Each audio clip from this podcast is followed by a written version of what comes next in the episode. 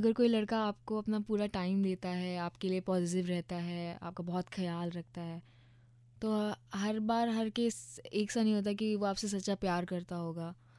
मेरे साथ भी ऐसे ही था मतलब एक लड़का मुझे बहुत प्यार करता था, बहुत इम्पोर्टेंस देता था मुझे। और अगर मुझे एक खरोच आ जाए तो आँसू मेरे आँख से पहले उसकी आँखों में दिखते थे मुझे। खैर, वो सब पता नहीं क्या था। मुझे उस वक्त तो पूरा विश्वास था कि हाँ हमारा सच्चा प्यार है। लेकिन, जैसे हमारा ग्रेजुएशन कंप्लीट हुआ, वो सच्चाई, सच्चा प्यार का जो ढोंग था, वो सब कुछ सामने आ गया मेरे। मैं जैसे ही वो कॉलेज छोड़ के गई, उसके बाद उसका कभी कॉल नहीं आया और खैर, मैंने अपनी तरफ़ से कोशिश करी कि कि ना मेरी कॉल रिसीव करता था, ना मेरे मैसेजेस का रिप्लाई करता था। बहुत परेशान हुई मैं, बहुत रोई।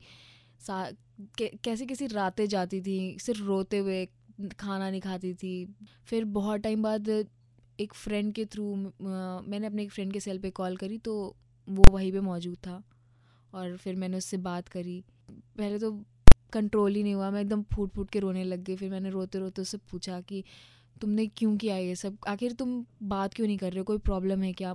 मुझे लग रहा था कि शायद फैमिली प्रॉब्लम्स होती हैं सबकी, उसकी भी होंगी। जब उससे पूछा तो उसका रिप्लाई था कि देखो मैं तीन साल तक तुम्हें, मैं कैसे झेला हूँ? मैं ही जानता हूँ। अब मैं तुमसे नहीं बात कर सकता ना मैं तुम्हें झेल सकता हूँ। ये सब कुछ सुनने के बाद ऐसा लगा कि कितना, क्या बोलूँ मैं, क्या करूँ उसे कि बस ऐसा लग रहा था वो मेरे सामने से हट जाए, चला जाए हमेशा के लिए।